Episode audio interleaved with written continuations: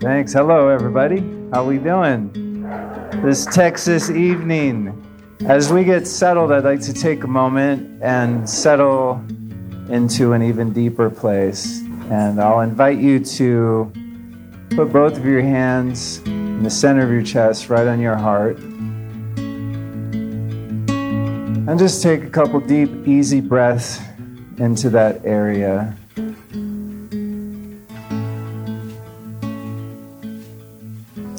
And notice, if you will, that something other than just you is generating the bump that you feel in there. And perhaps express inside a moment of gratitude for the unseen hand that's putting that energy in your body and giving you life. And think of a moment in your past wherein you were with someone for whom you hold a deep, unconditional love.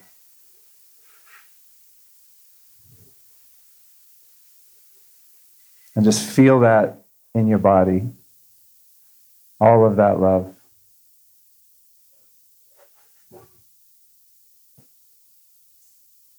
And if you could turn your hand into a mirror, reflect that love that you feel and that you felt for the other, and just radiate it back to yourself.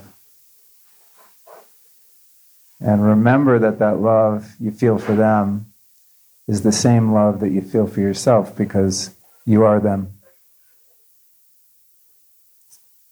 Let's take another deep breath.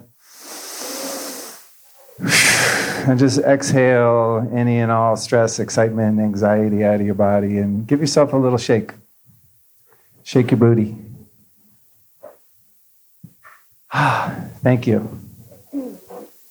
Man, it's cool to see all of you folks all the diehards that are still here on Sunday evening. When you're doing the thing at the end of a thing, you never know who's going to be around. I'm like, God damn, cool, man. So we'll be talking about how to not be a victim of shedding. No, I'm just kidding. I would like to know, though, if anyone's got any protocols. no joke. Oh, Lord, man, what a crazy ass world we live in. I mean, what a time to be alive. Could we just take in the magnitude of this moment in history? I mean, humankind has never, ever, ever experienced the things that we're experiencing now. In, in the most positive sense on one side, and also sometimes in the most confusing and uh, at the very worst terrifying. You know, it's just it's just a wild time to be alive. I don't have to tell you guys that. Uh, but within this room is a collective consciousness of people who are unified by the value of freedom and by the value of love and personal responsibility. We got ourselves here. We're doing the thing. We could be sitting at home freaking out on Telegram, which is probably what I'd be doing, at least some of the day. I know. Kelly's like, stop, get off. You're still on looking at Telegram. Like, I have a Telegram channel. I kind of have to. Uh, lots of doom scrolling.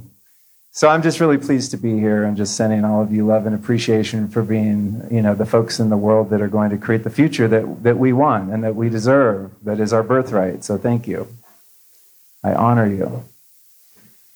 And you all, you four beautiful souls, let's get down. I want to know how one can apply personal responsibility in their life as a means by which to evade the sense of being victimized. What can we each do in our own lives? Even when the external world might very much look like we're being victimized. And I'll start with you, Kelly, since you're sitting close to me. Like a seven hour workshop on the subject. I love the subject. And there's like a rubric that I've been working with I don't know if this might be helpful. So, I like alliteration. So I use this rubric feel it, face it, free it. And the phrase that you can remember is enter through the upset. So when you feel upset, that's pretty easy to identify, right? So when you feel upset, you're going to enter. You're not going to go out on Telegram and sort the world out in the way that only you know how. You're going to enter through the upset. And the first commitment that you have to yourself, which at least for me was the mo- and remains, I would say, the most difficult practice that I engage is committing to simply feel the sensations.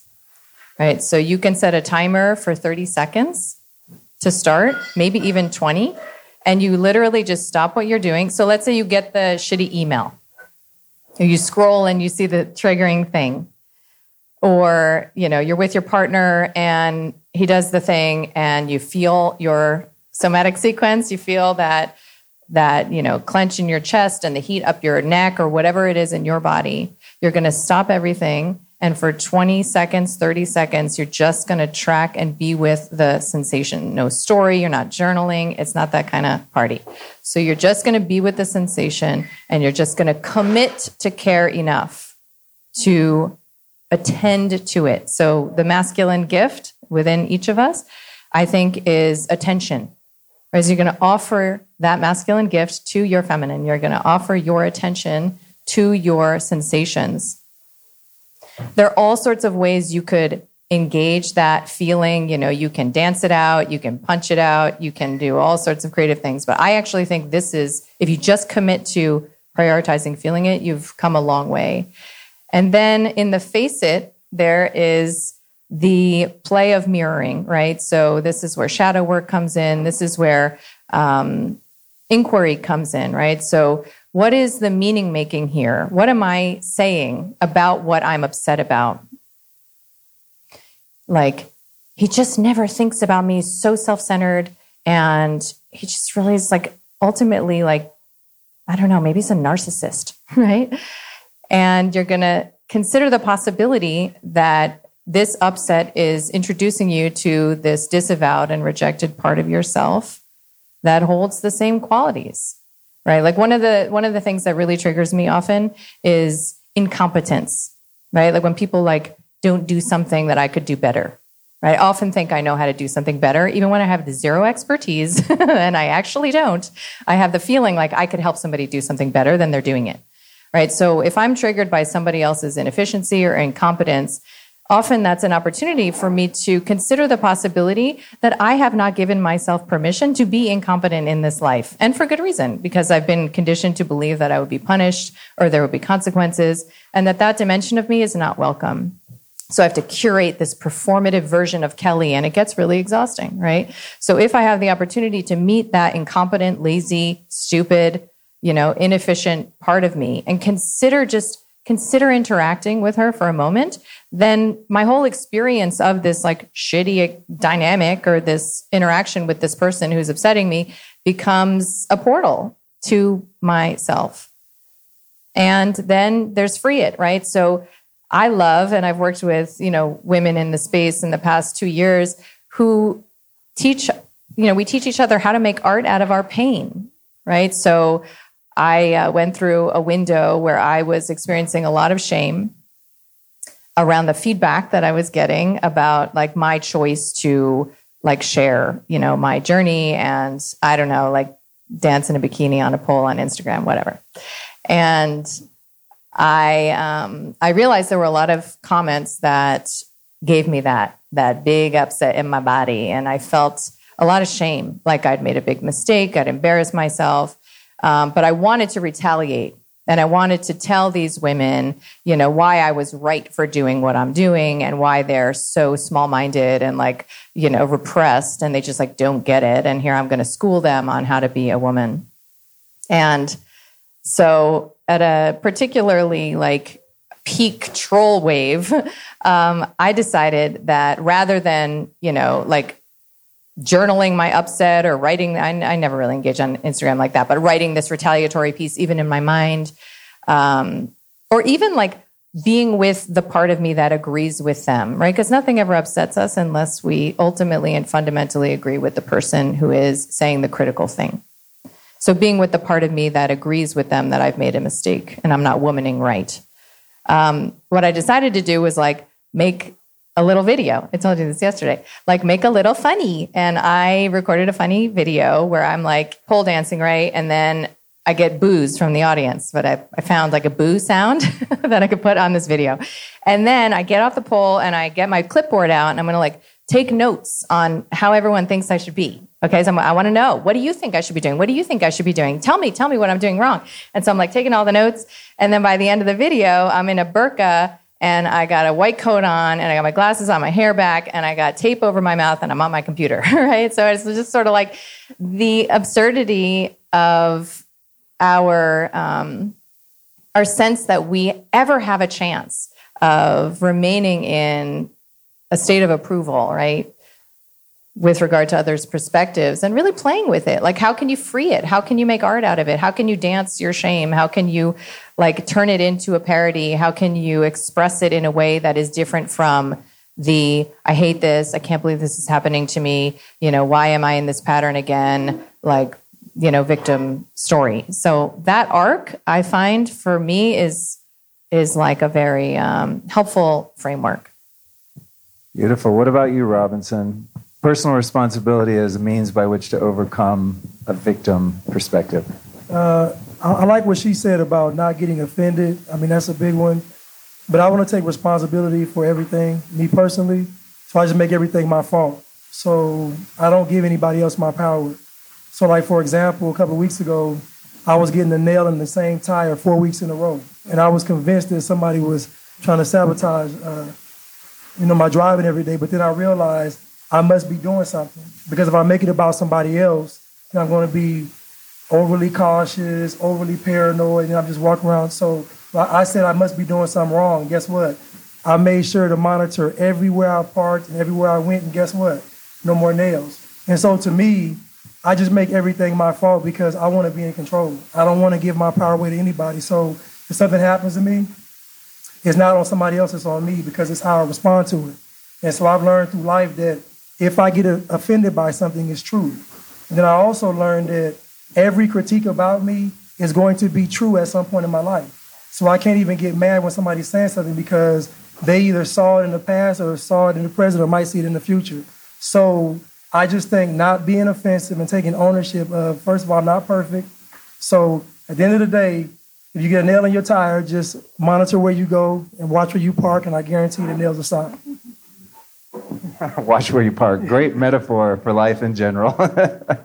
Inspect your parking spot before you pull in. I like. I could be applied in a lot of different situations. What about you, Aubert?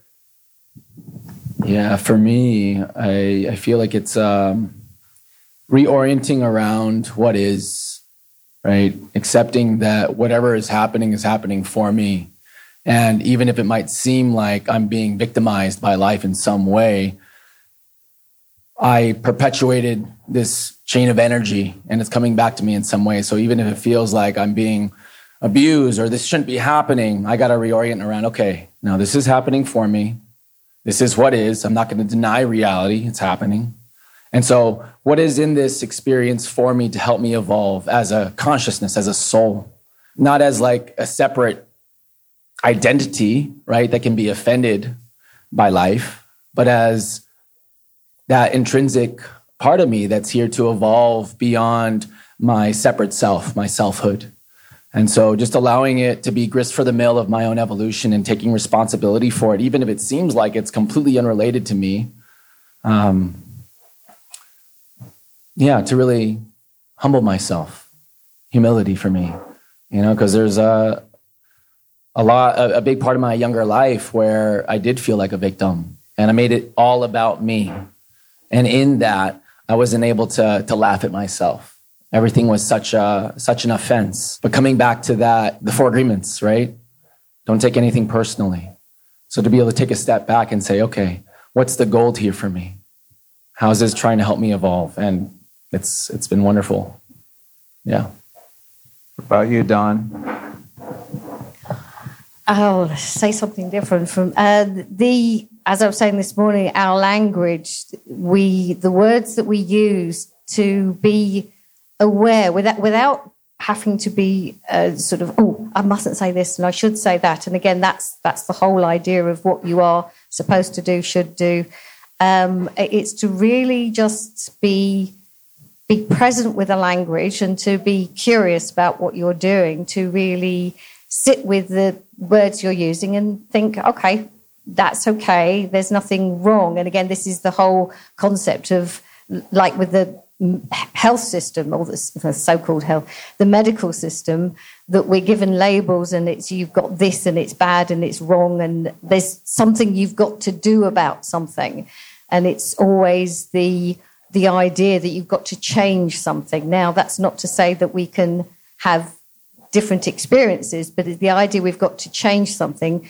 means there's something wrong with where you are at the moment. And again, like I said, the sort of this morning of you know the um, everything will be all right, to sit with that kind of concept of, well, why wait for it will be all right? That suggests that there's something wrong with our now. And it's, again, not to just sit there and just be so finicky about, oh, I've got to be careful what I say. It's, to be with the language you use and also how you feel about the words that you're using and how you sit with that. And, and if you feel that you're using language that is makes you feel like a victim, just sit with that and, and not, again, not beat yourself up and think, well, what am I trying to tell myself? Because all our experiences are for us to learn something from and to really sit with trying to get an idea of what, what we're learning. And if it doesn't come to you, that's fine. You know, take some time out and maybe sleep on it, and something will come to you the next morning. So you can get this concept of just losing our limiting beliefs, as I was saying this morning about limiting beliefs, they really can manifest all kinds of experiences, and to recognize those experiences may be related to some some limiting ideas about who you are, what you are, and you think, just sit with it and think, okay, maybe I need to have a look at something just to be more aware, as I say, of, of what the words you're using, and just just to be with it, just to see how you feel, and be be kind to yourself, love yourself. You know, think, oh, this is a great journey. I mean, this has been a fantastic weekend, a fantastic journey of being together and being. And I think that's the other point of being with people you feel safe and comfortable with means you can be, you don't have to be on your guard. And I think being on your guard puts you in a, a, a tense situation and then that may well be reflected back to you. So again, it's you know being kind to yourself, loving yourself, and then your experiences will be will feel a little bit different. And again, that doesn't mean that it's all going to be plain sailing because something else will present itself, and you'll have a new experience. And to recognize them as experiences rather than I've done something wrong. And again, that puts you back into the victim. You know, if you think you've done something wrong, you think you're a victim. Boom. Love it. So I know some of you might think the life of a podcaster is easy, but even I can get stressed out with work, travel, staying on top of my personal life, and just coping with this ever wacky world of ours. That's why I want to share with you one of the best ways I've found to relax and reduce stress in my life using the Bon Charge infrared sauna blanket. Bon Charge is an awesome company. They've got a huge range of wellness products that help you perform better, recover faster, reduce inflammation. The list is practically endless. And one of my favorite Bon Charge products is their infrared sauna blanket, man. It's the fastest, simplest way I've found to de stress after getting off a plane, recovering from a workout, or finishing a marathon recording session like I often do. And here's a great travel hack for you. If I'm heading out of town, the blanket is super portable. I can just roll it up, throw it in the trunk, and boom, I've got an easy way to mellow out when I get to my destination. It sets up in less than a minute and heats up super fast. Now, lucky for you right now, they are offering listeners 15% off your purchase of this phenomenal product. Just punch in boncharge.com slash lifestylist and use the code lifestylist to get your discount. That's B O N C H A R G E dot com slash lifestylist. And for you EMF mitigators out there, don't worry, you know I got you covered. They've tested their blanket against other leading brands, and their EMF levels are one of the lowest on the market. You can find all those details and more at boncharge.com slash lifestylist, and don't forget to use that code lifestylist to get your 15% off.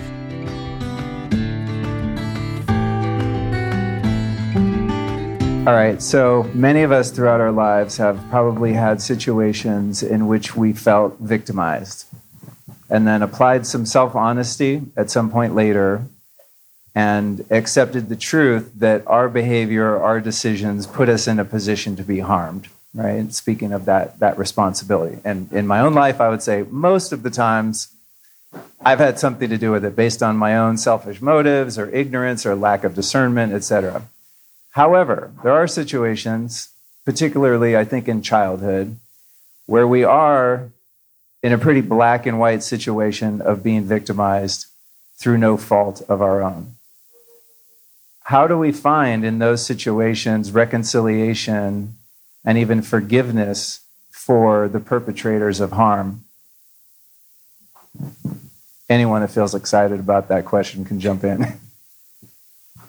I'll just say, um, in every situation, somebody has to be the bigger person. And I learned that dealing with my father. You know, my father wasn't who he was supposed to be in my life for many years. And then later on in my life, he was, he changed his life. And so I realized that I couldn't treat him how he treated me all those years because once I was older, you kind of feel like you're in the parent position, I guess, and you look at I looked at him as like a child because he told me about his life and what he went through, and so I kind of had sympathy and empathy, whereas before I had a lot of resentment. You know, my dad used to come to my games drunk, making a scene, just like embarrassing, just doing everything I think he was doing on purpose. Like, dude, stop doing like every time I had something, he was showing up. I'm supporting you. No, you're not. You're, you're embarrassing me. But when I got older, I realized that, I'll tell you, my father called me up one day and he was crying. And he was crying because I wouldn't talk to him. You know, I was giving him the silent treatment. You know, as a child, I realized when I got my feelings hurt, I would give the silent treatment. I did it to my mom, it crushed her. I did it to my father, and it crushed him. And I realized that that's a power that I have over people that love me. And so how do I use that power? Do I abuse it or do I not use it because it's hurting people I love? Even if I'm justified in giving the silent treatment, even if I've been done wrong, I know that that silent treatment hurts them more than what they're doing hurts me. And so to me, somebody has to be the bigger person. So why not me?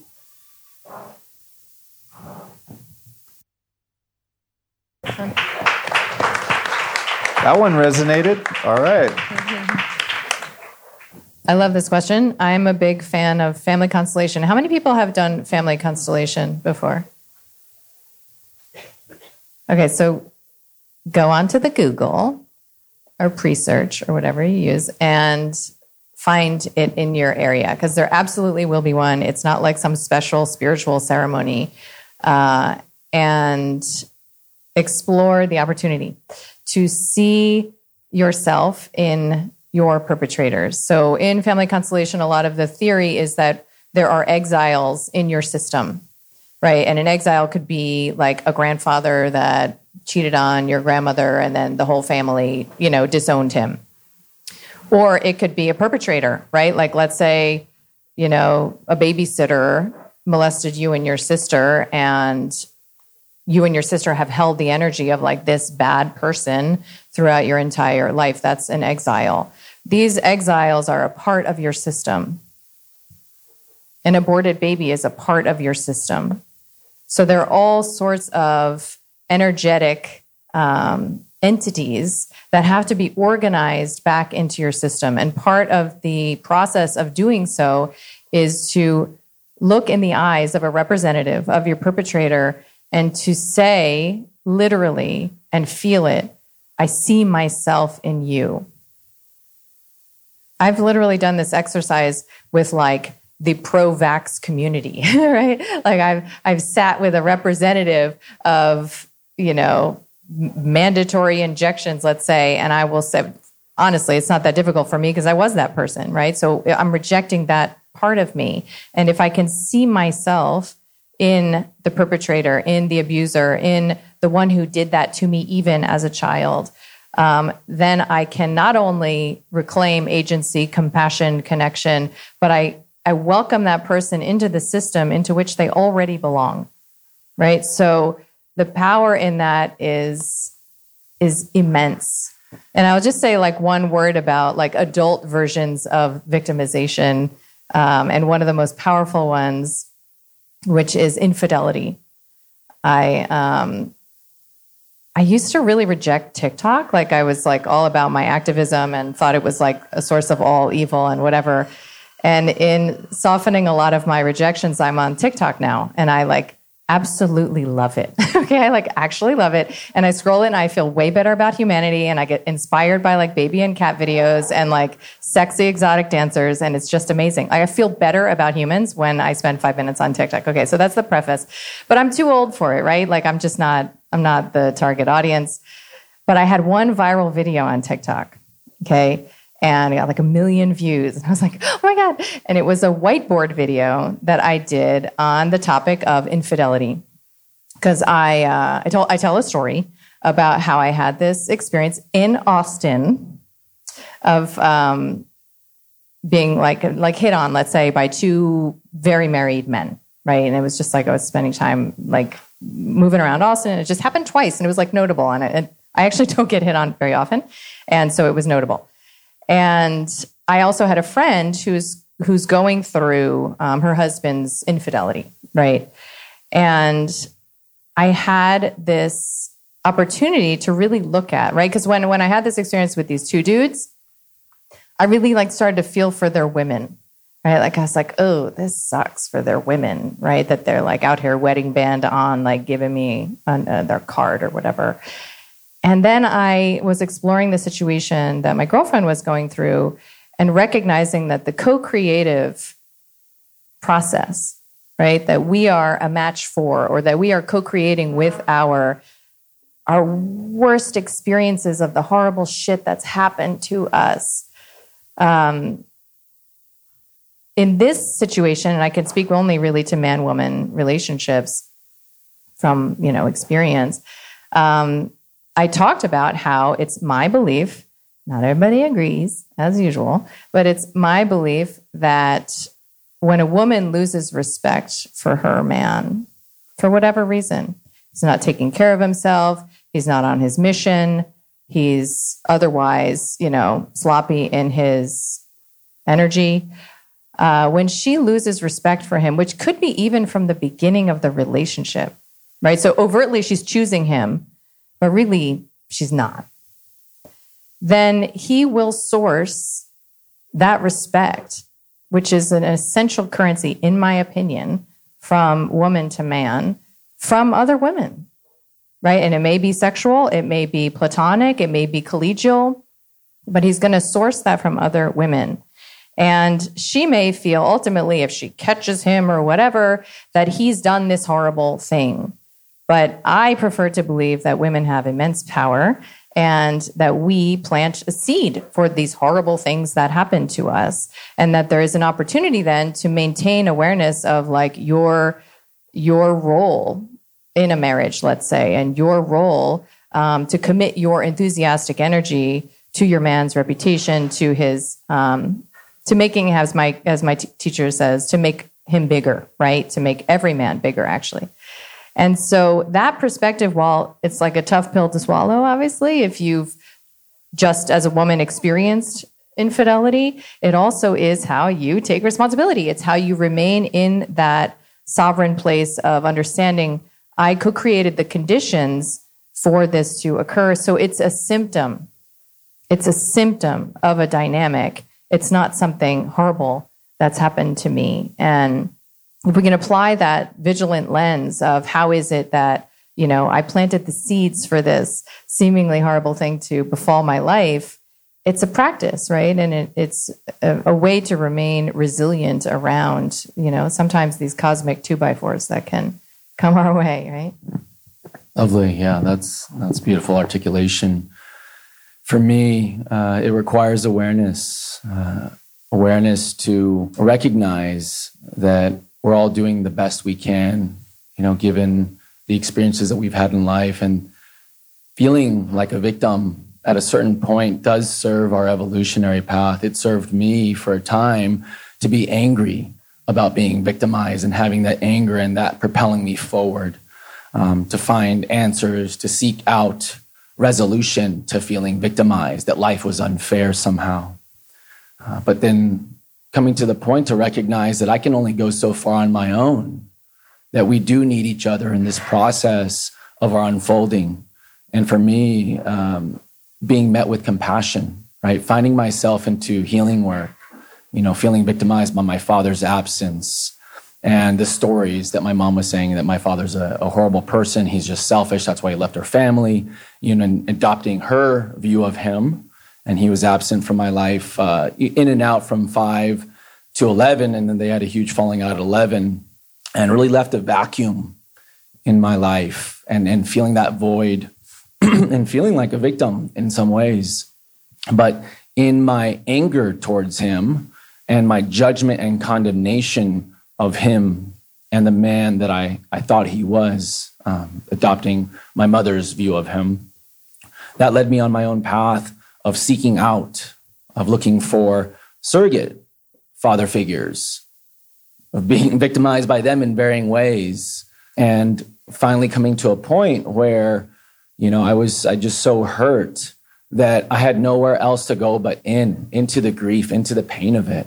And it was in grieving and and and and following that thread of grief and just allowing myself to grieve that it created some spaciousness for me to see the light and feel the light in different ways and it came came down to a fundamental reorientation of living in a void of living in a random universe where everything just happens randomly to being met with with the love of the Creator, to being met by unconditional divine love when I was at my worst, at, at the bottom. And in that experience of receiving and experiencing that, that divine grace, when I felt so worthless and hopeless and, and that life had no meaning and it was just an awful shit show, coming to that point of, of being receiving that grace and, and being met by God, it put the onus back upon me to now take responsibility for life because now that in my worldview, now I knew that God was real. God's perfect. There are no accidents. Everything happens for a reason, literally, like a, a very specific reason. And so if I'm a co creator in this and my thoughts are powerful, I have to take responsibility for how they come back to me. And so anything that's coming back to me, I get to reckon with and say, okay, this is something that I set in motion, maybe in a past life or maybe this life, but I get to meet this and allow it to grow me. Following that thread led me to people who were able to hold a compassionate space for me, that compassionate witness to really grieve even deeper. It just kept on going deeper. I thought I was like, I thought I already dealt with this stuff. Um, but meeting uh, my mentor, who was able to really hold that healthy father archetype, to allow me to be that wounded little boy that felt abandoned by his dad and unloved by his father, to cry those tears and to be met by the love of my mentor, you know, to see his eyes of love beaming back at me as I was grieving, um, receiving this le- letter from my father. He wasn't able to, my father never apologized for anything he did. He didn't have the capacity to, he's just stunted. But it came through another avenue. That healing came through another, another avenue as my awareness grew and as I allowed myself to receive. And so I feel like it's uh, essential that we open ourselves up to asking for help. And for a long time, I, I didn't, I thought I could do it all alone. Even after I found God, or God found me, I thought I could do it all alone. Um, but there's, this is a spiral path. And so at a certain point in the spiral, I, I felt safe enough to receive. And in that receiving, um, I was able to go even deeper into the grief. And so I feel like once we're able to, to reckon with these deep childhood wounds, it com- comes back to our, our origin, you know, in this lifetime and maybe even beyond. But to hold that little boy, that little girl, to have that spaciousness within us where we can really open up to receive the love that's all around us, that's within us and all around us. And it will come You know, it'll come. It came for me and it'll come for all of us so long as we're open to receive. So, yeah, compassion, awareness, um, receptivity, and, and humility. Getting older is just one of those things, man. It happens to the best of us, even your humble host. I'm about to turn 53 this year. Yikes. Now, what if I told you there was a way to hack into the aging process and fight back against age related decline? MitoPure from Timeline Nutrition is a breakthrough postbiotic that activates your body's natural defense against aging. This stuff is clinically shown to trigger a crucial recycling process within our cells called mitophagy that promotes healthy aging. And it's the first product to offer a precise dose of something called urolithin A, which is a compound derived from pomegranate. 10 years of research shows that it upgrades mitochondrial function, increases cellular energy, and improves muscle strength. And you can get your daily dose three different ways. MitoPure's berry powder is great for your morning smoothie, which is my favorite personally. They've also got soft gels, which are convenient for travel. And finally, their delicious vanilla protein powder combines muscle building protein with the cellular energy of MitoPure to support strength in a brand new way. So here's what's up. Head over to timelinenutrition.com slash Luke. Punch in code Luke10 to get 10% off any 2, 4, or 12 month MitoPure plan.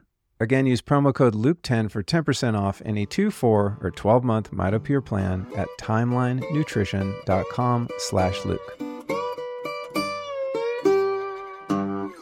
Have anything to add to that, Dawn? It, it's interesting that the two guys have had issues with their father because I had an issue with my mother. Um, without going into detail, I, well, okay, I, I have an older sister who was apparently, at three years old, apparently she was wonderful for the, for the first three years of her life and she changed on the day I was born. My mother told me this a couple of times actually, and that left me with a obviously a wound and thinking it was my fault that my sister was horrible because she she was a bit of a bully. But we are very different, and I knew um, I couldn't react, respond. There was a lot of anger in the house, and I, I, just again I knew somehow that it was wrong to just be when you're angry just to fire it out at somebody else. At the same time, I felt hurt and I didn't know what to do with it, but I knew I can't be angry. So it left me with a, a space of loss of respect for my mother because of what she's told me, where you kind of, you know, your mother's supposed to love you. Um, again, with where she was, she was putting the always putting the blame out to someone else. It, nothing was ever her fault. So uh, all these ideas I was sort of sitting with and holding for years, a very, very long time, and still feeling, I suppose, resentful towards her. And it took me a very long time because as a child, I was quite often sort of on my own and feeling very, very sad, very upset, very unloved, very alone. Another of the modalities that are available for looking at looking deeply inside is internal family systems, IFS parts work. And going through some sessions allowed me to go back and heal how I felt and also to recognize that I can learn something from how my mother was. I could have sat there and remained a victim of whatever she said and take the blame and sit with it and go, oh, well, it's, yes, it's my fault. I, I did actually spend a lot of time, um, many, many years saying sorry and people get it's like why are you saying sorry it's like oh sorry sorry sorry because obviously i had this imprint that i was supposed to be sorry for having been born for existing yes i think i still do it occasionally maybe um, it's it's not quite the same thing it's it, but these these ideas can be so so deeply embedded that you can just feel this victim you can feel that there's something and when you learn that it's it's it wasn't my fault, but also not to then shunt the blame. Oh, well, that was my mother's fault. She did something horrible to me. So make her responsible. So it's, it's again seeing it in a different way to just, okay, I've learned from that. So it's about learning how I am. It's not about how anybody else was. That my sister was a bully, my mother never took the blame for it, never took responsibility, I should say. So it's really looking at that and thinking, how can I learn from that? What can I do with that? How can I respond to that in a way that is, um, you know, as, as Blanchard said, you know, being responsible, take the responsible way through how you feel. So uh, it, it's a path, it's a journey. Um, as somebody once said, "Oh, I'm a work in progress," and I was like, "We're all a work in progress," and that's great because there's always something to learn, which for me is like really exciting. It's like, yeah, loads more to learn, so let's keep learning. And like I was saying, with with our language and how we feel, to really, you know, it's the kind of blame responsibility. Again, responsibility can sound like a burden, and it's not if you see it in, from the right perspective. So just be aware and, be, again, be kind and, and love yourself and know how you interact with people. And you might sort of say something that, I wish I hadn't said that. And then just be aware and just change it slightly. But again, this blame and responsibility, you know, being, being aware of the difference and how you feel about it and what you do about it.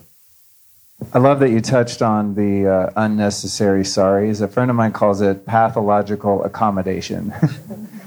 and it's it's kind of a British thing, though. I don't know if you know that, right? Sorry. It's kind of a it's kind of a British thing too. You know, I mean, yeah. I've done it. We're we're all guilty, but uh, I've noticed that with some of my British friends in traveling. There's, oh, I'm sorry, I'm sorry, I'm sorry. I'm like, what's the guy? You're all right, you know. So I'm glad you touched on that. And I also wanted to ask you, Kelly. Uh, it begs the curiosity: Did both the married guy married guys approach you as a pair? As a pair? yeah. No, it's two separate incidents. Oh, okay. That's how I was picturing like two guys coming up to the bar. Hey, we're both married. You want to do the thing? It's the way my mind works. I'm sorry. Yeah. I apologize unnecessarily. There I go. so, all four of you were talking about, I think, as a theme, you know, looking within and doing some deep work, right? Like, you know, in the theme of responsibility and self introspection. And it uh, got me thinking about this um, habit that many of us have had at different times of spiritual bypassing, right? Where we just we just kind of jump right to the love and light level and sort of feign, you know, bliss, right? When underneath there's still all of these core wounds percolating. And I've observed and probably done it maybe unknowingly that there's this other type of bypassing from that self responsibility and that deep work and that is the outward facing activism, right? And I got to say, I think I think the lefties are like a little more guilty of this, you know, the projection, right, of like wanting to change the people in the world and put a stop to what I believe based on my limited perception of what's wrong. Meanwhile, I can't even get along with my goddamn parents, right? It's it's like uh, Ram Dass used to say, you know, if you think you're enlightened, go spend a week with your family and then you find out you find out really quick that you still have some work to do. So, I, you know, I don't know exactly what the question is. I just want to kind of tease this out. How do you think activism can be used as a way to uh, escape actually looking at yourself and, and, focusing on fixing the world out there and stopping the wrongs and stopping the oppression? Meanwhile, you know, inside of us is this powder keg of unhealed trauma or issues or patterns. You seem excited by this, Kelly. Go ahead. yeah. I um, I call it the shadow of activism, and it really is a lot of what I've, you know, humbled myself um, around in the past two years because I think, I mean, I'm not going to generalize. I'll speak for myself. My activism, my decade of crusading against the pharmaceutical industry, um, that began with publishing a New York Times bestseller with an exploding pill on the cover. And I took out a $2 million life insurance policy and like literally took my fucking sh- sword out of its sheath and like ripped my clothes off and was running on the battlefield. And I was like, I'm going to take these motherfuckers down by myself. And it was an energy that I brought that I thought was to benefit the world, right? Like I thought I was going to like save every next woman from that prescription um, and every next child from that shot and I recognized that over many years, that ultimately, and maybe this is true for all activists, I don't know, that my passion came from woundology, right? Specifically. And that I was, you know, enacting a lot of my rage towards my parents uh, through this, this very adolescent, like tantrum that I was having about how things are and how I demanded things to be different. And I, you know, expected that the system would change. And that's why I call it like mommy medicine and daddy government. For, for me, those were like the two parentified figures. And as much as I could concern myself with what I call the anonymous victim, right? So as an activist, you are necessarily concerned with people you don't know, with anonymous victims out there that you have decided you are in a privileged and important position to help rescue. And it's really funny because I remember when when shit went down in Maui, I was scrolling TikTok and I was seeing all these people talk about the truth, right? Like talk about what my colleagues and friends were talking about was going on there actually, right? And like the story behind the story. And I was joking with my friends, like, oh my God, everybody figured out what was happening. And I didn't even need to tell them, right? Like, because I didn't tell anybody. How did they find out? But that's part of the narcissism of activism is that you need to tell people, right? And that's where the victim consciousness of the rescuer. Like everybody knows the triangle, right? Like the villain, the victim, and the rescuer. There's different terms, but and when you are in your rescuer archetype of, you know, victim pathology, you imagine that somebody cannot figure it out without your help. And what you're doing is actually reifying their disempowerment. You are confirming and affirming their incompetence, their inability to manifest their own truth, to find meaning in their struggle. They, you decide that they need your information and you're in this, this dynamic of defiance with what not only like systems, but actually with what is, right? You're in passionate rejection and that's where a lot of what I soon discovered was like erotic energy, right? Like literally, it's like this obsessive, like how many activists do you know, like they obsess about what who they hate is doing, right? Whether it's a Schwab or a Gates or whatever, like literally they're just waiting for the moment to respond to what they are doing. It's a very intimate relationship that you develop. And so a lot of your life force energy gets locked up. So after I think it was like around George Floyd time that I decided like to roll up my sleeves and and focus on myself, right? Like this war within and to recognize that every time I felt right about how wronged we were or you know, I was pointing a finger in blame that there was something I was condemning that I was already embodying. And even at the beginning of the pandemic, like I looked around, like, how am I being an authoritarian tyrant, right? Like, how am I that right now? And I found ways. I found ways. I mean, even in like telling my daughters to like pick up shit in their room. When I imagine that I know better how somebody, including my own children, should be living their lives. I mean, at a certain age, I have teenagers, but like, it's not my business how literally anybody else lives their life. And I don't know better. I don't know better that a mother should not vaccinate her child. I actually don't know better. Right? It's not my business.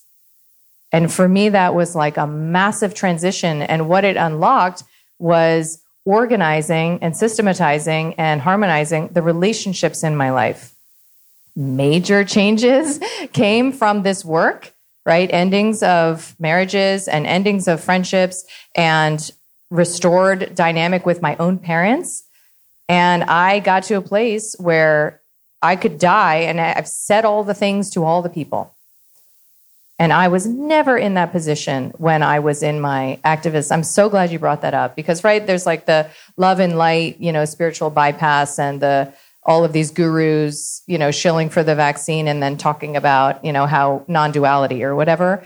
But the activist shadow is is I think what we we really need to start talking about because it's possible that we are participating in this grand loosh ritual through our fight, right? Like through our um, you know, Alec was talking about this Th- through our participation in the partisan dynamics, in the taking of sides, in the insisting that things should be different. And follow me, I'll show you the way. Meanwhile, like, look at my life, right? You're like, should, should I really be telling you? So the um, the shadow of this impulse to imagine that we are any one of us in a position to tell anybody else how to be living their life when they didn't ask, right? It's one thing if somebody asks you for your perspective or opinion, but that's not what a lot of pundits like me, you know, have participated in. And I think that if we could look at that, we would find other creative ways to create, you know, that Bucky Fuller quote. It's like, you know, you don't fight the system, you create a new one that renders the existing one obsolete. We would find new creative ways to like claim our yes rather than fetishizing our no.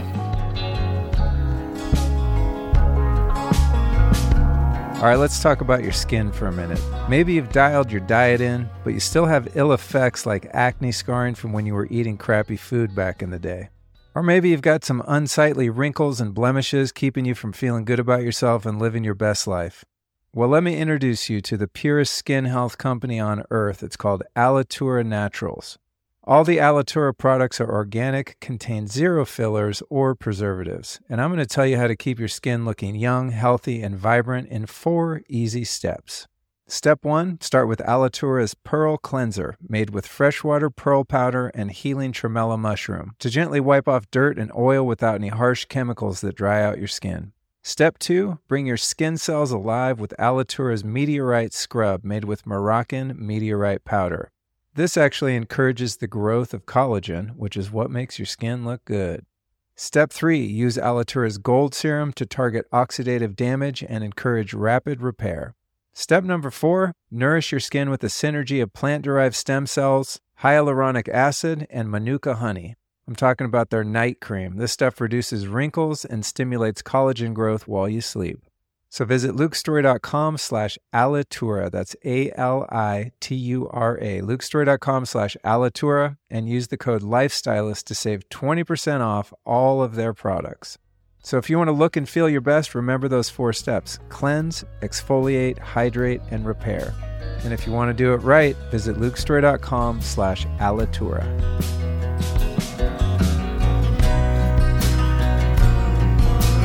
Love it. You got anything, Robinson? Uh, that was beautiful.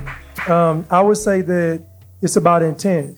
Why are you an activist? When people are in um, church, I ask them, why do you believe in God? Um, to me, there shouldn't be an incentive, an incentive of mansions and streets of gold. It shouldn't be a heaven as an incentive. You should want to do what's right because it's the right thing to do. So when we get to activism, why are you an activist? And the question is, most of the time, it's dealing with your own insecurities. So I believe that all activism is really just telling the system no. It's simple. It's not all this yelling and screaming. No, we're not going to do it and go home. Like so, we know it's something else when people are yelling and screaming and making signs like it's a game. It's just it's all this theater. At the end of the day, you do what's right. To me, this um, confluence event is better than any activism because it's proactive. Like you, people are creating alternate worlds than the one we see out there in the media and out through all this foolishness. So to me, activism is just a nice way to beg. You just it's just an elaborate, popular way to beg somebody for what? They're not going to do it. The system's not going to change. So what are you really doing? You're just getting your rocks off. You either want to be seen, you want to be heard, or you feel a certain way and you're upset. At the end of the day, I measure everything on intent. And so I realize that I can't want to do what's right for some kind of reward. I got to want to do what's right because it's the right thing to do, whether I get a reward or not, whether I get recognized. So guess what? And I tell people this all the time. You should want to do all this stuff on earth, even if you don't go to heaven. Because the purpose of it is to do what's right on the earth. It's not about you going to heaven, it's about how you're going to impact lives. So to me, heaven is like the icing on the cake. You shouldn't even be focusing on that. And to me, most activism, like I said, is just an elaborate way to beg. And, and I just don't agree with it. But I'm not going to knock anybody that does it. I'm just going to simply say that intent matters. And to me, doing what's right, and like somebody said, creating an alternate. To me, if you create something that's opposed to the system, system can't exist. Boom. Love it. Either you want to add to that? You two in the middle there? Oh, okay. Thank you. As people may know, uh, the book that I co authored came out in Christmas 2019, just before the nonsense, as I call it. Um, so at the beginning, it was like, wow, we must get this information out to people. People need to know this. It's, you know, it's so important. And again, it's the save the world. We've got to save people, you know, so that they know what's going on, so that they don't do this. And, you know, and it wasn't from a we know better. It was just, here's important information. Get it out, get it out. So again, it's a really important point with intent. The intent was to help people, but again, from what perspective? Because did we know better? No, we'd had information. So over the past almost four years, I've certainly changed my approach to talking to people from not exactly pushing the book, eh, just to say, here's some information, have a look at it, see what you think. Allow people to be the adults that they are and to choose whether they want to look at it, read it. It's fine. You know, um, you know, people say, "Oh, I've got your book. I haven't read it," and that's fine. It's you know, it's not like, "Oh, you should have read it." It's, it, it really is fine. It's not for me to say what people shouldn't shouldn't do. Again, with what Alex said about authority, is you know, if I when I was little, I never liked being told what to do. So, what right do I have to tell somebody what to do when I don't like it if they're doing it to me. So, you know, again, it's it's your intent, your approach. We're sharing information and each of you will take whatever the information that resonates, that feels, that is how you can use it and it could be completely different.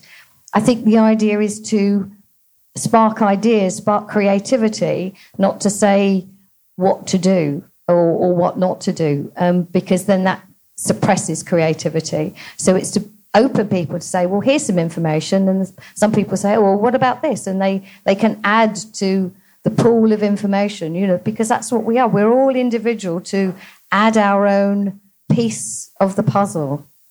Even though we don't have a box cover, we don't know what the picture is supposed to look like. We know what it feels like that we are working towards, which is, you know, freedom. So if we want freedom, we have to allow others to be free to make their own choices.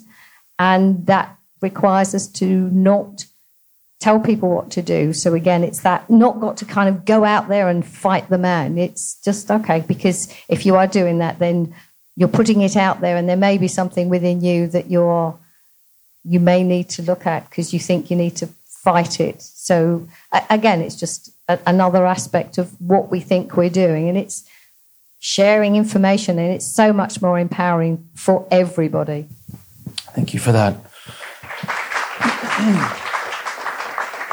yeah, as we were all sharing and speaking to this, I just kept on, you know, kind of feeling within um, that truth, the Hermetic principle of uh, as above, so below, as within, so without.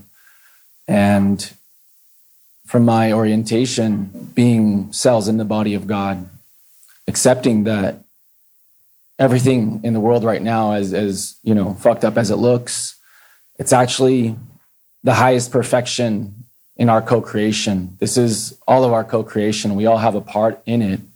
And when I accept that this is as the highest form of perfection that I get to experience right now, and it's going to change. It's we're, this is perfection unfolding.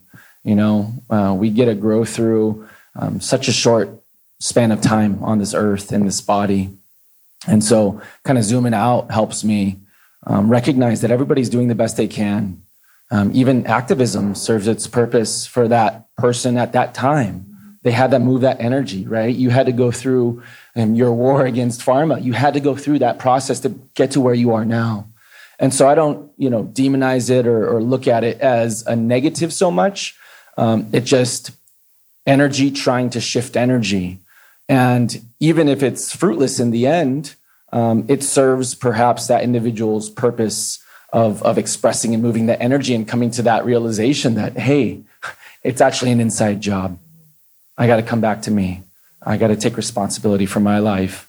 And so yeah, I think it's a fundamental reorientation um, and just acceptance. Like, this is what it is, and this is fucking great. We get to be here right now. And even though in other parts of the world, you know, there's there's a lot of intensity, a lot of conflict. It's always been like that. It's always been like that. And so for me, it was shedding the idea that we need to achieve this utopian world to be fulfilled and to feel like, oh, okay, now I can relax and, and, and be happy. No, like I get to be happy now. I get to cultivate peace now. And I get to take responsibility to alchemize my own shadows instead of projecting them out into the world and saying, look at all those that are wrong. Other, right? It's all us. There is no other. At the, at the end of the day, there is no other. And that, it, like, that's the deepest truth that you know, these, these teachers like Yeshua came to show, you know, that this is all a part of God. This all gets to be here because we have that free will. And when we honor each person's free will to do what they will, we can more clearly know what our responsibility is in this time, in this place. And from that place of, of inner stillness, from that place of inner clarity, we can create something beautiful like, like we're all doing right now. We're all co creating this experience. And so I think that activism has its place in, in people's evolution. And sometimes we need a boogeyman or a demon or a devil to, to push against so that we can grow and realize that we get to love that too. Right on. There, there's a quote that I can never remember exactly, but it's uh, from Ramana Maharshi and he said something to the effect of don't bother trying to change the world because the world that you see doesn't even exist right? Because we each lens our experience through our unique perception right? So that's why you could go to someone who is opposed to your worldview right? And and they're as sure about their worldview as you are about yours simply because the world they see is based on the projection of their consciousness, you know, and that is such a powerful principle for me because I think I know what's right for the world all the time, you know, because I see the world as me, right? And the other piece of that, I think, you know, in terms of the activism part, is it seems that the great change makers in history achieved more change outwardly by who they were or who they became by what they said or did right? And that's it's just a really nuanced principle of activism. It's just in one's if you seek peace in the world and what you see is conflict, we're tempted to get into conflict to overcome the conflict, right? It's like, well, fight fighters. We saw that in 2016. We hate the bigots. We hate the people that hate people. It's so futile, you know. It's like it is. It's hard to reconcile, though, isn't it? Just oh, so I just meditate and then I get the world I want. Yeah, kind of right? Because your perception of it changes. So it's, it's really fascinating. Um, this brings me actually to another question about perception. I think many of us have had the experience wherein, uh, let's take the, um, you know, the nail in the tire, okay? And we, we go to the store, we park, we come out, we got a flat tire. And then uh, on the route, which we were going to use to get home, there was a pile up and a bunch of people were injured and a couple people were killed. And we go, oh my God, thank God I got the nail in my tire. And it, it's, it's fairly immediate. And we have these things all the time. There's something that we want, there's a promotion, we didn't get it, and then a better one comes along, that kind of thing, right? So I think it's, it's pretty easy to see the less significant moments but much more difficult to look in the long term of the human humanity's experience right? Like is there a positive outcome of world war ii well we haven't had a world war since then right? But if you're in the middle of world war ii you'd sound like a crazy person saying oh it's all good. It's all happening for a reason. It'll get better you know? So and i think some of you have covered this but you know how do we extend that wisdom out of the immediacy of the moment into the humility of knowing like hey man we're just along for the ride. And, and you know in the course of the past few years maybe just maybe the pandemic was the best thing that ever happened for us.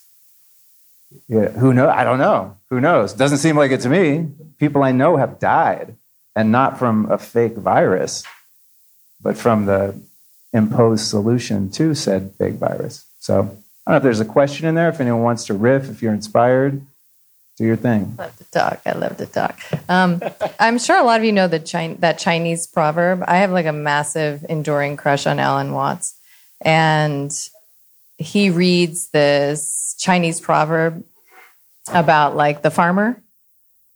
Yeah, right. And it's essentially about what I refer to as the maybe principle, right? Where it's like this this shitty thing happens and it turns out to be like the best thing ever, right? And then the best thing ever happens and it turns out to be really shitty. And holding that curiosity and that that's why emotional mastery, it's like it's it's the only imperative, right? For us to develop emotional mastery and to learn how to be with ourselves when we are feeling the things so that you can witness your experience, you can grow that consciousness, that awareness, and that self with a capital S can start to organize the parts of you that are acting up. And you're not going to blend with any given one of them. You are going to take wise, inspired action, right? That's why, like, yeah, you meditate, change the world kind of a thing because you can feel inside of yourself what it is that is the next best expression of your you-ness. And you can't do that when you get lost in the tornado of your feeling states. Um, and I, I think that's true for all of us, but I think it's, we were talking about this yesterday, like especially true for men. There's nothing that makes me feel less safe in the world as a woman than a hysterical man. You know, a man who doesn't have a spine, who cannot be with his inner feeling state, who, de- who hasn't developed a practice of self regulation. And we all require this, trust me, because the man in each of us is responsible for that, the masculine in each of us. But that opportunity to reflect with curiosity in the moment is it's like a psychobiological phenomenon. You have to have the somatic integrity to be able to reflect in that way right? And sometimes it, it, requires starting with like lifestyle and eating the right things right? And and detoxing and going to bed at 9 p.m for you to develop the the capacity to hold yourself. But when you can then you can find meaning almost immediately and it's like a game right? Like so i have gen z kids and i'm learning i was saying to you like yesterday i'm learning a whole new dialect. Like i'm trying to keep up and trying to be cool really hard and there's like a whole like I study like and I try to practice how to say like he's really uptight. Like they'll be like he's giving uptight. Did you know that? That's how they talk. I did not know that, but now I do. it's not even vibes. You don't say vibes anymore. You just say straight to the adjective. Okay, so I'm learning a whole thing, right? And one of the things that is in their vernacular is it's like, you know, you do it for the plot. Have you guys heard that? Oh my God, see, we're all out of touch. This is a problem. like, we, need, we need to stay. They're so creative. Like this generation, I just, they get it, they get it, they get it. They literally get everything we're talking about that we're so excited we figured out and like 40 fucking five.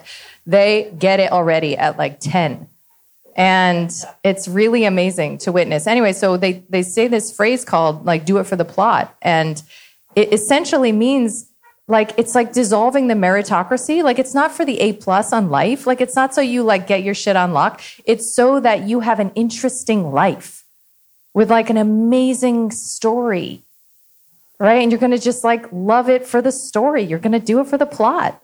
Like should i take the job? I don't know. Do it for the plot right? It takes all the pressure off of it and all of that like good girl uh, speak for myself like good girl phenomenology of like oh, I hope this is consistent with my most attractive and you know admirable self, and I hope nobody sees my like shitty losery self. Uh, you know, so it's it's um it's happening. You know, it's happening in the zeitgeist right now that people are understanding that there is there's a lightness we can bring and it's not a bypass it's it's that complementarity of being in the shit being with it having the capacity to hold it and also finding, you know, that little glimmer um, that you can you can begin to delight in. Yeah.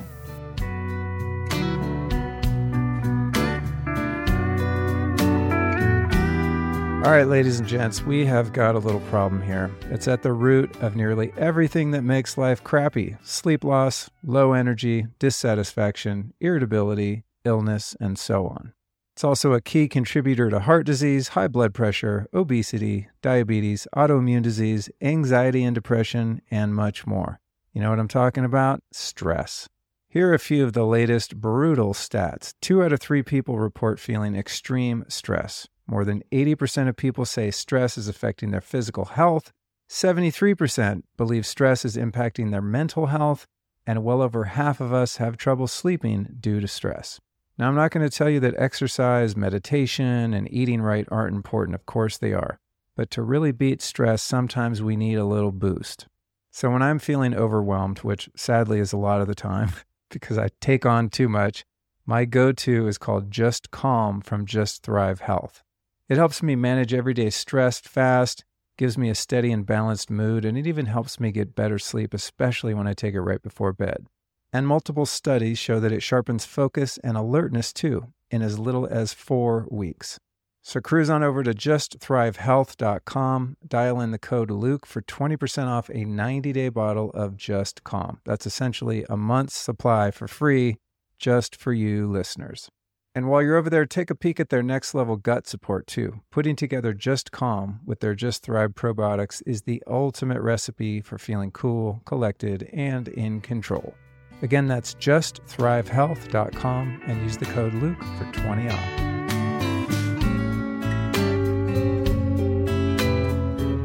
We become, you know, human diamonds through the pressure that we face. And we're able to push up against all these forces that seem hell bent on destroying us and having us believe that we are weak and powerless and nothing. And it's that paradox of being able to walk that line to know that on one hand we are nothing and on the, on the other hand we're everything. And so coming to a point where we can recognize that if we can find the courage, the courage to face what is and accept what is, then we can find the inspiration to bring forward nourishment, inspiration, love for those around us. And that really does create that ripple effect that, that goes on forever. And so we have a choice as co creators of what we want to purvey into the world. And so when we see mass media, you know, selling a narrative, and we know that that's a lie, right? Or it's it's it's a partial truth. For me, it's like I haven't really fed into the whole, you know, Palestine Israeli situation really at all, minimally. I haven't named it because I feel like there's a lot of doing out there. You know, there's a lot of reactivity. And so the best thing I can do right now is to spread love in my sphere of influence and to really show up extra to be a compassionate space of listening, of holding, of, of invitation. You know, if people are feeling heavy because of what's happening out with thousands of miles away, and I get it, you know, there's people that are dying and that are hurting, accepting that difficult circumstances in our life actually help us alchemize the lead into gold. It's this alchemy that we're a part of, of, of transforming the soul that we are into something more and just using our will, our free will to, to choose to take in that, that shit, that garbage, that death, that darkness and fertilize it, compost it and, and to bring light out. You know, what a gift to be able to do that. But we can't do that if we're not resourced and so I feel like it's it's so important for us to recognize that we really can't metabolize it all on our own. That we do need our Creator. We need God in our heart. We need to be in like I'm in my prayer every day, every day, and it's not just like oh I have my morning meditation. Like I'm praying throughout the day. You know, when I snap back into it, you know, I'm like my mind just going astray, and I'm like oh come back to God, come back to my breath, come back to center, resource myself, connect to that light and then I'm more able to be open to beautiful moments and synchronicities, like I was at this table earlier. I was just sitting, and um, Yadi was there, and um, we were sharing. We just started sharing about death and, and life and, and farming, and it just all connected in this beautiful way.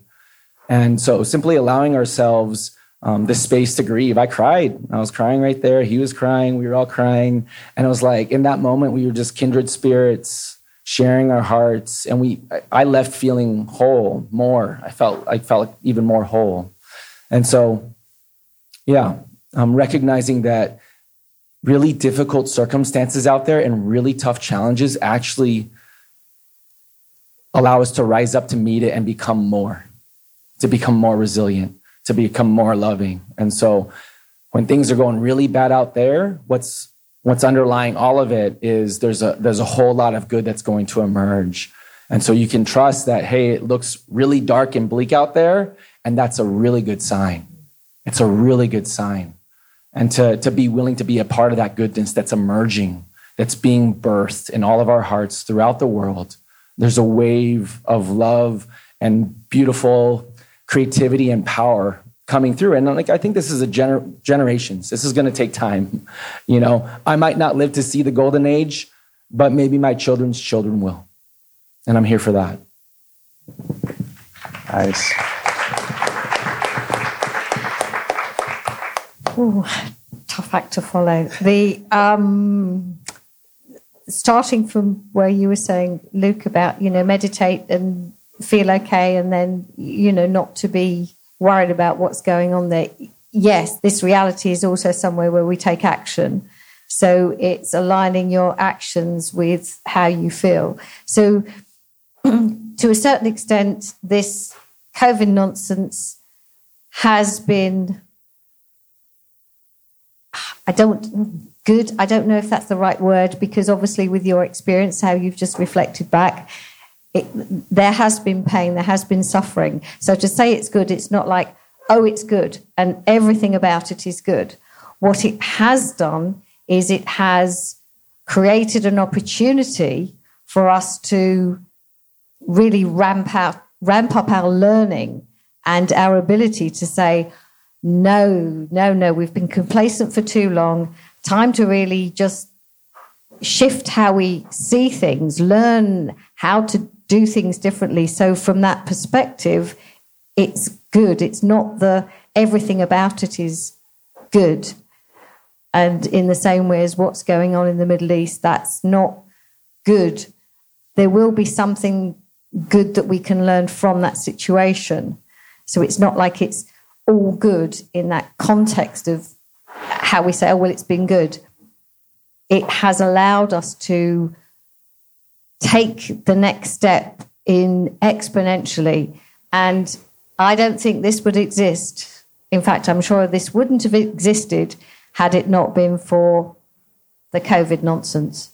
So this is good. This is a good outcome from that, and we're still working our way. It's all about, you know, it's not there's a, oh, that's okay. This has happened. It's good. End of story. It's a it's a journey, and we're always developing our learning our understanding and, and seeing what we can do here.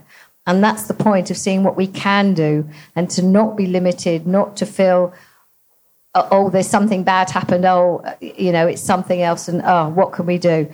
It's not, it can feel like a roller coaster. It's always to remember that even though you dip down, there's always that pull back up again. And to, to really connect with each other and know that we can help each other back up the other side. It, it's, you know, we might get rocked around and it's not to be, oh, good, bad. Maybe good's not the right word. I don't know. Maybe it's, it's, it's been um, useful. Even that maybe not the right word. Again, we're struggling to find words for things that we don't necessarily have the language for. So it's to see what what we can do with it, what action we can take, how we can really develop ourselves here in this in this physical reality as human beings, and knowing that we have the capability, the ability. That's what's that's the good that's come out of it. That we know we're learning who we are, what we are, and what we can do here. Our purpose here, we can really, and we're really developing that. And I think that's expanding exponentially. Really, really is moving. So that's the good that is coming out of it. It's not an end. It's it's how I see it.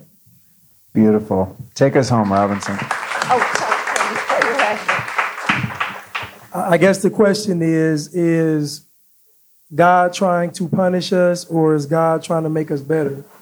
And I believe that everything that we go through, if God is truly controlling all of this, then everything that's happening is to make us better.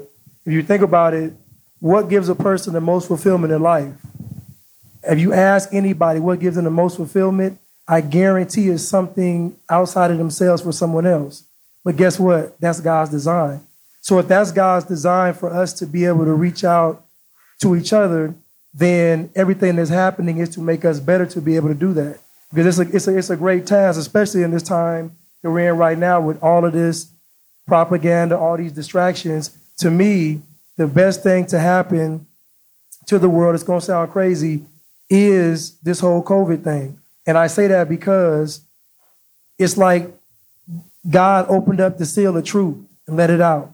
Everybody had a chance to see everything. Now everybody can make a decision on how they want to proceed forward. Nobody can say they didn't know. Nobody can say they were duped. Everybody knows what's going on now. And to me, now you can actually see the true believers, the people that actually care, the people that actually are loving, the people that actually are good. We now can see them. Before it was a facade. Now we actually know the people that really care, the people that really want to do God's work. We know it now because guess what? It's something at stake now. The tiger has some teeth. So now when we go out there, we want to help people. It comes at a cost. You might lose family, you might lose friends, you might lose your job. But to me, it's beautiful because now, for the first time in my life, I get to prove what God's been pushing me to do this whole time, and that is to actually live out my purpose. So to me, it's a beautiful thing. And so I look at all my experiences now as ways to make me better to do God's will.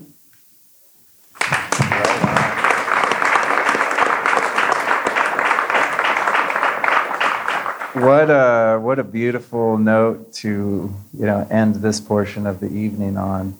Um, thank you all for sharing. It reminds me of um, I always say it's my favorite quote, and then there's another one that I say it's my favorite quote. So one of my favorite quotes by Shakespeare uh, that I think I picked up in a book called Sermon on the Mount by Emmett Fox, a really beautiful uh, book on metaphysics based on the teachings of Jesus. And the quote that he um, shares in there is that there is no such thing as good or bad, only thinking makes it so. And that's so good. The ego hates that, though. you know, it's like, whoa, whoa, whoa. You know, that's that's that's a tough one for some of us to surrender into. And um, and I also love Kelly, as you mentioned, the Taoist parable about the farmer. And I try to say it all the time, and I forget parts of it, so I won't. But I'll close my portion of this uh, with my own Taoist farmer parable. Um, speaking of things in hindsight where you thought it was good or bad and you had some judgment based on your perspective at that particular time stamp in your experience. Back in the uh, mid 90s, I found myself um, terribly addicted to drugs and alcohol and was just in a really, really dark place, as we often are in that position. I was at a party one night trying to party, drunk off my ass, high as hell, trying to numb the pain of being in my skin. And uh, I was at my drug dealer's house, and he had two big Rottweilers. And I'm normally pretty cautious around dogs because I had adversarial relationship with dogs as a kid. They always bit the shit out of me. But I was drunk, so therefore much more unconscious. And I was on the floor, and one of his big Rottweilers was next to me. And I went like this and started patting him on the butt, you know? And he didn't like that one bit. And he whipped around and bit me right on the face. I still have scars right here from, from the chomp mark. You know, go to the doctor, get sewn up, emergency room, the whole thing. So, would anyone in the room argue that that was a bad, a bad event, right? That's horrible. God, who would want that? Well, a couple weeks later, my dealer, being a kind hearted guy that he was, calls me and says, Hey, man, uh, I found out I have renter's insurance and it covers dog bites. So I want you to go get a lawyer and sue us and you get some cash out of this. Shit, okay. I even know that existed. So I proceed to get a lawyer. We go to, you know, litigation, whatever it was. And uh, I was awarded, you know, I made this case that, like, well, I'm kind of a model and all this stuff, you know. And uh, they, I don't think they really bought that part of it. But, you know, there was pain and suffering involved. So they awarded me $7,500. $7,500, which to me was like $750,000 because I'm scraping together $4 every night for a rock of crack. You know, I mean, it's like, that was a lot of money. I'm just going to keep it real, by the way, in case you didn't notice. So I get this $7,500 and proceeded to, uh, you know, the timeline's tough, but probably in about two months, proceeded to spend all but $1,500 of it on heroin, which was my, uh, my poison of choice at the moment. So that's pretty bad, right? We say, man, the dog bite was bad. Getting the money was good. Spending all the money on heroin was not only bad, but also really stupid. and when I got to the end of that, uh, that funding, I found myself so terribly strung out and so destitute that I finally, after decades of drug abuse, surrendered to the fact that I needed help and that I didn't have within me the capacity to help myself. So I made a phone call, and uh, I can never tell this story without crying. But it, it's really pertinent to the point at hand. Um, I made a phone call to my mom, and she promptly got me checked into a treatment center. And uh, I did what I was told, and the first thing I was told was that you need to, A, we're not going to give you any meds, which was my first go to. Like, give me some Dilaudid or something. And they took my vitals and said, no, you don't qualify for medication, but what we have for you is this thing called prayer. Like prayer, Dilaudid, not really, you know, going to give me the same effect that I'm looking for, but they, they would not concede. And so I indeed went to my room and all I did was pray my ass off. And I never really prayed in my life. I've never been to church. I didn't even know what it, how you did it. I maybe saw it on TV. So I kneeled at my bed with my hands like this and thought, I guess this is what it looks like. And I just asked a God that I didn't believe in to, or even believe existed, to give me salvation.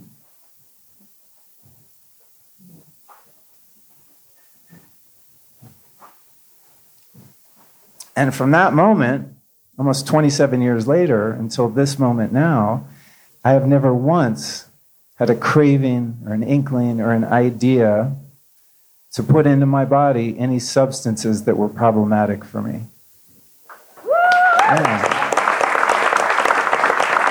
And um,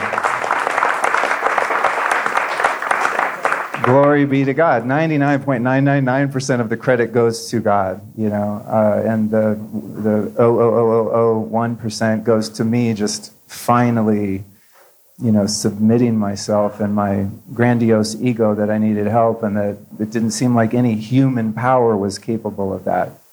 And I tell that story because it's, it's so crucial to this point, right, of our perception and, and where we see the events in the world and in our, in our immediate lives based on where we are in the timeline. So the night that I'm dripping blood off my face because a Rottweiler tried to eat me for dinner, uh, it would have been very difficult for you to convince me that this is going to serve your highest good eventually. Just hang in there.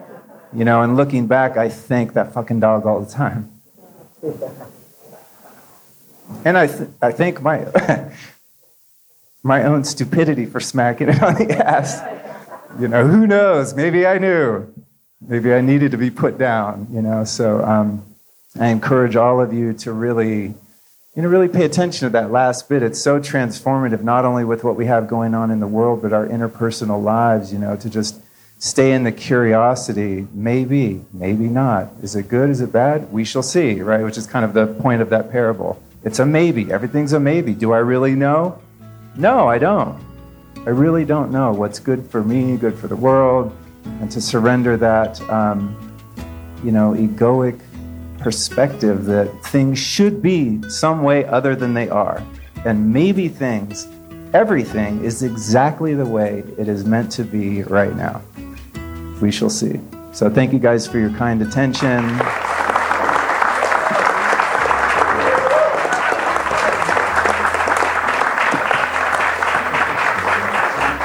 What a way to end our time together here in this space. Thank you, Luke, again for being here, for hosting this conversation. Thank you to our panelists.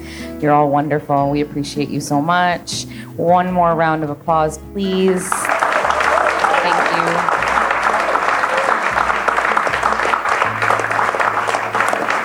And our time has come so close to an end, but Ryland and Mike have been working so hard to make the fire perfect for us and just the right amount of chairs around it. So I'm going to ask you to please just stand up from here, walk out to the fire so Ryland can uh, ceremonially say goodbye to this wonderful weekend, and then we'll have a little bit of music. Thank you, guys.